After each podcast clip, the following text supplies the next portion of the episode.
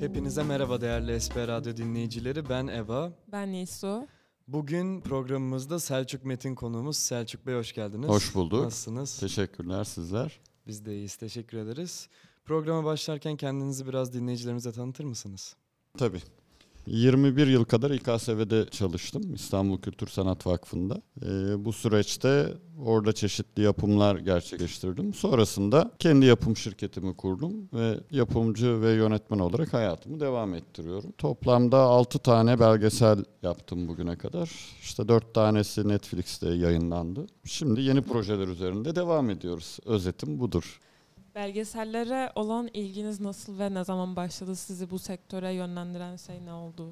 Aslında ben İstanbul Kültür Sanat Vakfı'nda 21 e, yıl boyunca e, birçok sanatçıyla birebir yakın çalıştım. Kültür Sanat Vakfı'nın verdiği ödüllerde onlar için 2-3 dakikalık kısa filmler yaptım hep. Ondan sonra da biraz bunların daha uzun olması gerektiğini düşünerek biraz belgesele yöneldim. İşte ilk Haldun Taner, ardından Leyla Gencer, Metin Akpınar, Haldun Dorman, Yıldız Kenter ve Genco Erkal. Bu yapımları gerçekleştirdim. Çok iyi yapımlar yaptınız. Teşekkür ederiz. Yani e, çok değişik hayatlar, enteresan e, kişiler. Bir de açıkçası bizi biz yapan insanlar onlar. Hani yaşarken kendilerini kendileri anlatsınlar. Hep bunu istedim. Biraz da öyle yola çıktım. E, tabii kaybettiğimiz Leyla Gencer ve Yıldız Kenter ve Haldun Taner bu kategorinin biraz dışında. E, ama onlar da e, en azından onları tanıyan insanlar hayattayken yapılması gereken evet. yapımlardı.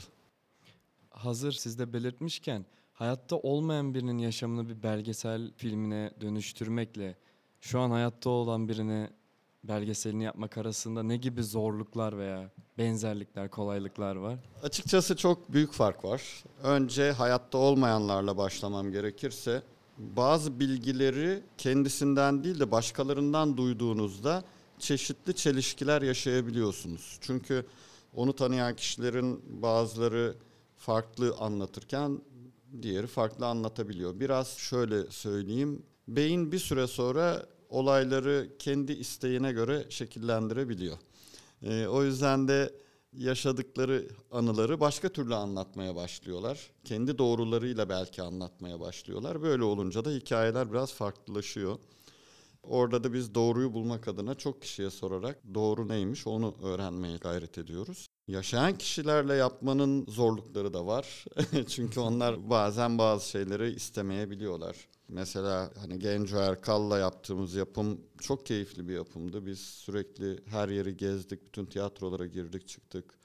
Pandemide çektiğimiz bir şeydi o. Sokaklar bomboşken çekimler yaptık. Aydın'a gittik.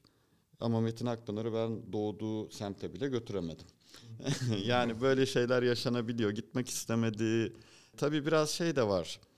Hani ilgi farkı da var. Şimdi Metin Akpınar'ın sokakta yürümesiyle Genco Erkal'ın yürümesi de çok aynı şekilde olmayabiliyor. Ee, biraz daha farklı olabiliyor. O yüzden e, onların tercihlerine de saygı duyarak bir yerde yapımları devam ettiriyoruz. Peki mesela o çelişki yani nasıl dengeliyorsunuz özellikle hayatta olmayan kişilerin belgeselini çekerken? Şimdi tabii çok geniş bir araştırma gerektiriyor. Bir defa her yapımımız yaklaşık bir, bir buçuk sene civarında sürüyor. E, ve bu çalışmaları yaparken elimizde ne var ne yoksa buna kitaplar, katıldıkları televizyon programları, e, aynı zamanda yakınları dahil ele aldığımız konularla alakalı bilgileri bulmak için ne var ne yoksa inceliyoruz. E, o yüzden çelişkiler dediğim aslında küçük çelişkiler yani çok büyük şeylerden bahsetmiyoruz ama işte bir oyunun sahneye konmasında yaşanan anılar da olabiliyor bu.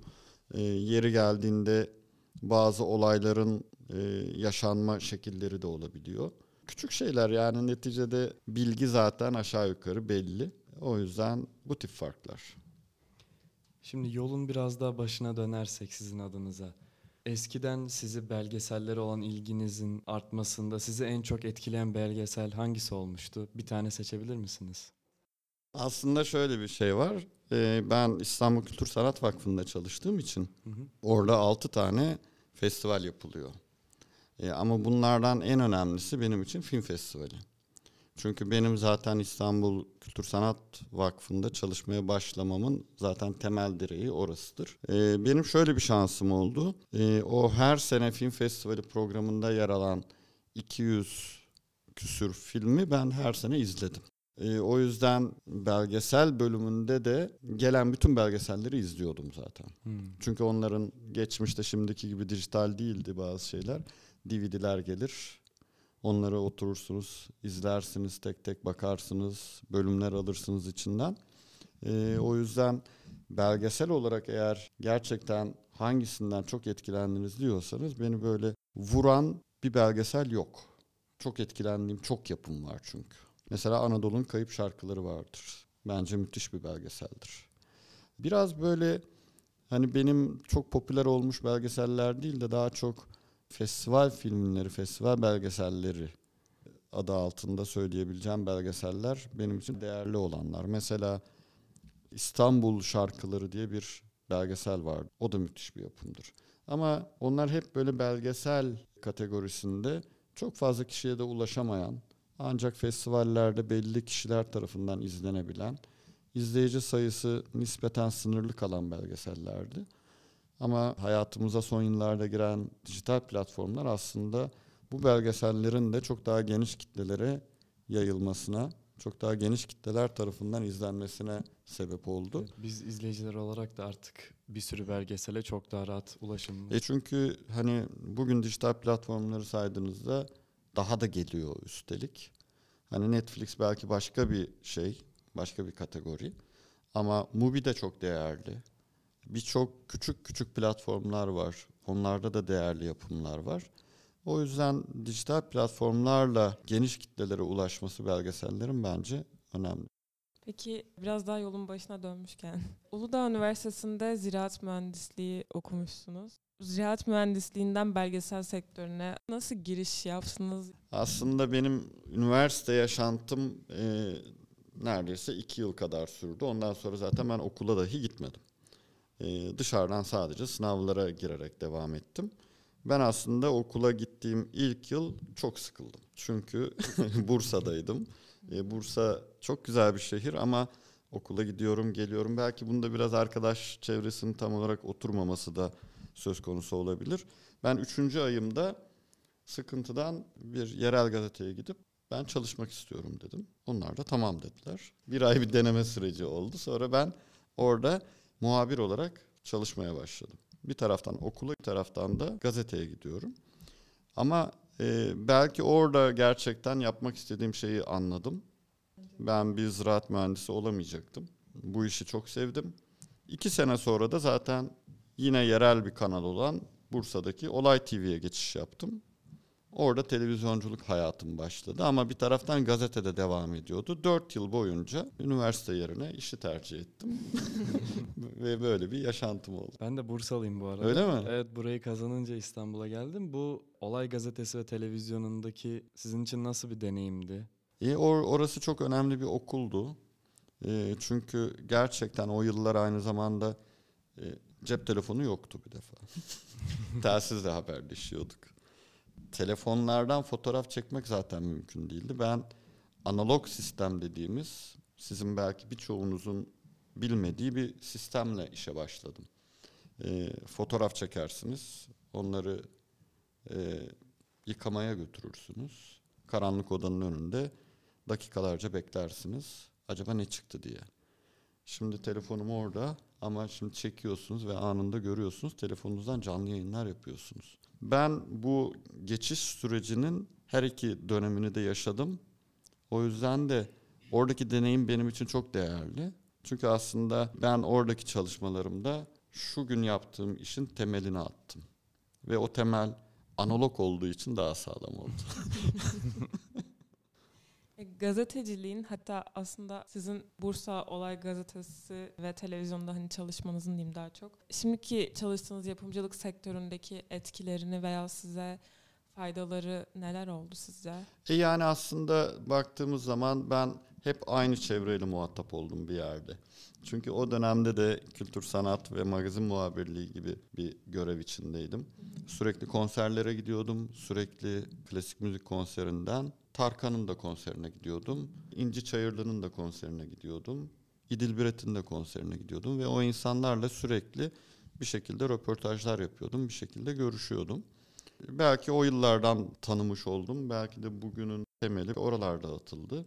E, gazetecilik e, yani şu gün için çok değişti. O günlerde aslında çok daha farklıydı her şey. Bir defa iletişim dediğimiz şey işte az önce söylediğim gibi aslında bir cep telefonunun dahi olmaması. O dönem insanlara ulaşmak çok zordu. Şimdi sosyal medya var. Sosyal medyadan mesaj atıp bile insanlara ulaşabiliyorsunuz. O dönem Türkan Şoray'ın telefonunu bulmak için 40 takla atmanız gerekiyor ona ulaşabilmek için. Ama şimdi gerçekten gazeteci olmanıza bile gerek kalmadan sosyal medyadan o insanlara ulaşabiliyorsunuz. O yüzden o dönem belki zor bir sürecin olması, bu işlerin çok kolay olmaması belki de bugünü benim için daha değerli kılıyor. Belki de o zaman da mesela dediğiniz gibi konserlere gidiyorsunuz.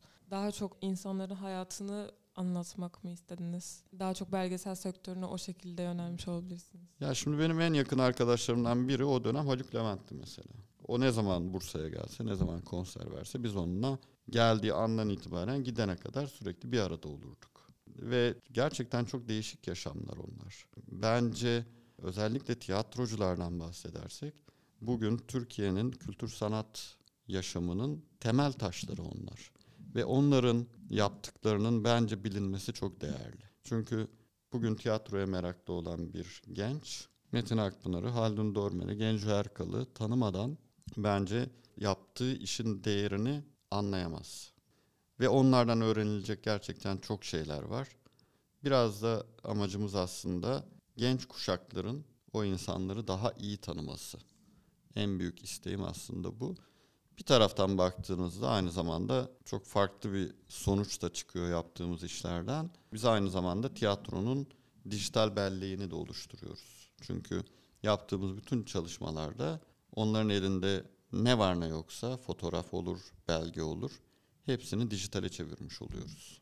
Peki sonuçta ekranda yani film, dizi gibi bir sektöre girdiniz. Film ve sinemadan çok belgesel tercihiniz az önce de anlattınız zaten ama filmler sizi çekmediği için miydi yoksa bu sizin için zor bir karar mıydı? Daha çok belgesel tarafına yönelmek. Şimdi e, ikisi bir defa birbirinden çok farklı şeyler. Yani uzun metrajdan bahsediyorsak hı hı. E, uzun metraj bir defa Türkiye'de yapılması çok kolay bir şey değil. E, belgesel de kolay bir şey değil. İkisinin de zorlukları var ama ben ilk andan itibaren hep belli bir kalitede, belli bir standartta belgeseli yapmaya gayret ettim. Sinema filmi iki tane hayalim var şu an hazır. Senaryoları da bitti. Ama onun bir zamanı var. O zaman geldiğinde onlar da gerçekleşir diye düşünüyorum. Ee, bir tanesi yine Leyla Gencer. Çünkü onun belgeselini yaptık ama o bence bir uzun metrajı çok hak eden bir şey. Çünkü Cumhuriyet döneminde bir kadın tek başına karar veriyor. Tek başına İtalya'ya gidiyor ve dünyanın en önemli opera kurumlarından iki tanesinden bir tanesinin 50 yıl boyunca en önemli insanlarından biri oluyor. Sadece sahnede değil, aynı zamanda eğitim anlamında da yıllarca orada kalıyor ta ki vefat edene kadar. Ve yaşanan çok enteresan hikayeleri var. Bunun biraz daha belgesel dışında bir uzun metrajı hak ettiğini bir biyografik film olması gerektiğini yıllardır düşünüyorum. Senaryomu da bitirdim. Daha doğrusu bitirdik. Zamanı onun da gelecektir. Çünkü belgeseli yapmak için de 3 sene kadar beklemiştim. Gerçekten biraz sabır işi bizim işimiz. O yüzden belgesel mi sinema mı sorusuna ikisi de diye cevap verebilirim. İkincisini yani uzun metrajında zamanı gelecektir. Aslında şunu da sormak istiyorum. Siz de bahsettiniz birinin belgeselini yapmakla filmini yapmak arasında ne gibi farklılıklar var ya da neye göre belgeselini veya filminin çekilmesi gerekiyor sizce? Şimdi burada şöyle bir şey var. Aslında uzun metraj dediğiniz şeyde siz hikayeyi biraz gişeye göre kendiniz belirleyebiliyorsunuz. Küçük değişiklikler yapabiliyorsunuz. Bu bazen büyük değişiklikler dahi olabiliyor. Ama belgeselde her ne olursa olsun gerçeğe uymak zorundasınız. Gerçeğin dışına taşıramazsınız. Taşırdığınız noktada o zaten aslında başka bir şeye gidiyor. Ama biyografik bir uzun metrajdan bahsediyorsak orada Kalem sizin elinizde. İstediğiniz gibi götürebilirsiniz. En büyük farkı bence bu. Belgeselde çok daha objektiflik ön planda. E, objektiflik ön planda evet doğru. Yani gerçek olmalı söylediğiniz şeyler. Çünkü insanlar gerçekleri öğrenmek için belgesel izliyorlar. Ben biraz daha az önceki gibi tekil bir şey soracağım ama bir sürü başarılı proje imza attınız. Leyla Gencer, Genco Erkal. İçlerinden en sevdiğiniz hangisi? Leyla Gencer. Öyle mi? Çok net. Evet, bence de çünkü filmin de mesela uzun metraj olması gerekiyor diye. E, o açıdan değil aslında. O benim gerçekten şöyle bir defa üzerinde çok fazla vakit harcadığım bir şeydi. Bir de yapmak için de çok uzun yıllar uğraştım. Yani başlamak için, kabul ettirmek için. Çünkü bunlar belli bir destek olmadan gerçekleşmiyor. O yüzden onun havası bende bir başkadır. Ama Haldun Taner'i yapı olarak çok severim. Orada çünkü bambaşka bir hikaye vardır. Yani aslında hepsinin benim için gerçekten ayrı bir değeri, ayrı bir güzelliği var. Geri dönüşlerden de yola çıktığımda bu özellikle Netflix'te yayınlanan dört belgesel için hep şöyle bir geri dönüş alıyorum. Biri Haldun Dormen'i çok seviyor, öbürü Genco'yu seviyor, öbürü Yıldız Kenter'e bayılıyor, biri Metin Akpınar diyor. Yani aslında hepsinin bir şekilde insanlara dokunması en çok mutlu olduğum konu. Çünkü herkes içlerinden bir şeyler bulabiliyor. Hazır tekil bir soru sormuşken sizi en çok etkileyen örnek aldığınız bir belgesel yönetmeni var mı? Valla şimdi e, burada çok yurt dışına çıkamayacağım. Hı hı. Türkiye için konuşmak daha doğru. Burada tabii her ne olursa olsun ben e, Can Dündar'ı çok beğenirim. Onun kalemini çok beğenirim. Ama o tabii artık e, yurt dışında. Öbür taraftan tabii çok değerli yaptığı çalışmalarla aslında çok önemli bir arşive sahip olan Nebil Özgen Türk de ayrı bir yerdedir. Ama benim yapımlarım onların tarzının çok dışında. Çünkü Nebil Özgen Türk'ün bir anlatımı vardır. Kendi ele aldığı bir şeyler vardır. Kendi konuşur ve biraz daha o tekil ilerler yapımları. Ama bizim biraz daha tarzımız farklı. Şimdi yaptığınız belgesellerden biri Metin Akpınar hakkında ki çok da ilgi gördü, çok da beğenildi. İlk çıkış oydu Netflix'e zaten. Evet. Bu kadar çok ilgi görmesi biraz ona mı bağlı? Netflix'te çıkan ilk belgeseliniz Bence olmasıyla. insanların ihtiyacı vardı böyle bir şeye. Hmm. Bence burada Metin Akpınar'ın çok ilgi görmesinin nedeni aslında değişen Türkiye'ydi. Çünkü biz yapımlarımızda aynı zamanda dönemleri ve ülkeyi de anlatmaya gayret ediyoruz. Metin Akpınar'ı izleyen insanların en çok söylediği şeylerden bir tanesi Türkiye ne güzel günler yaşamıştı. Genel yorumlar hep böyle geliyordu. Ve insanlar gerçekten o hikayeleri seviyorlar.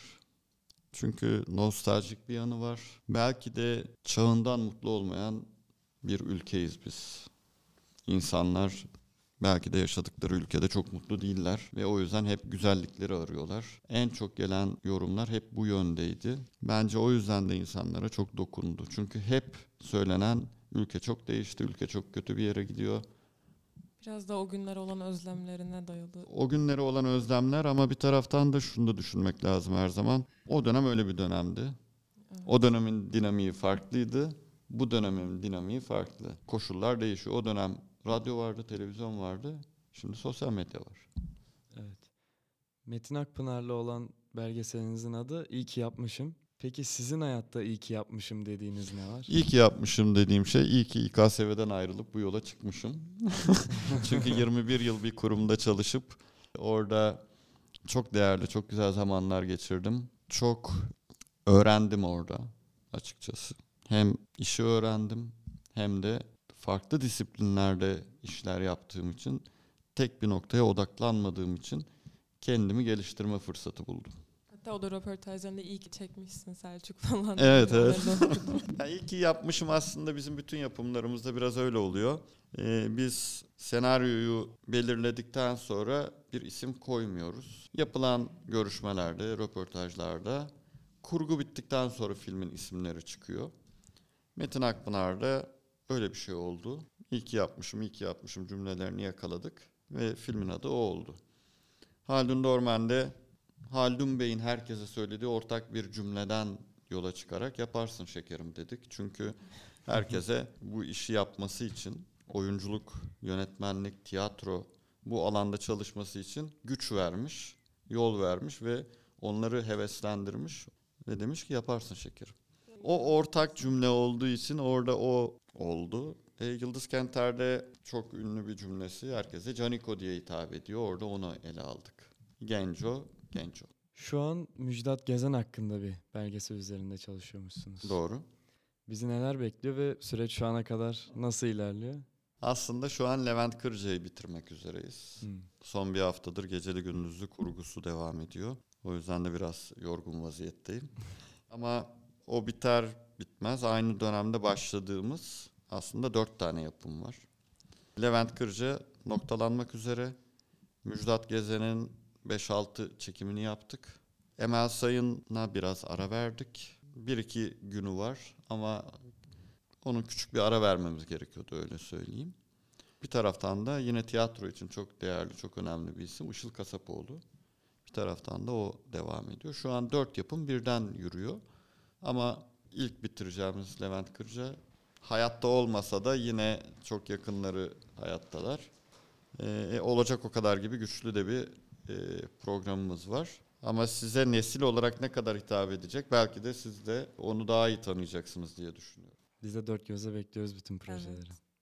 Selçuk Bey geldiğiniz için çok teşekkür Ben ederiz. teşekkür ederim. Sevgili Esper Radyo dinleyicileri bir sonraki programda görüşmek üzere. Hoşçakalın.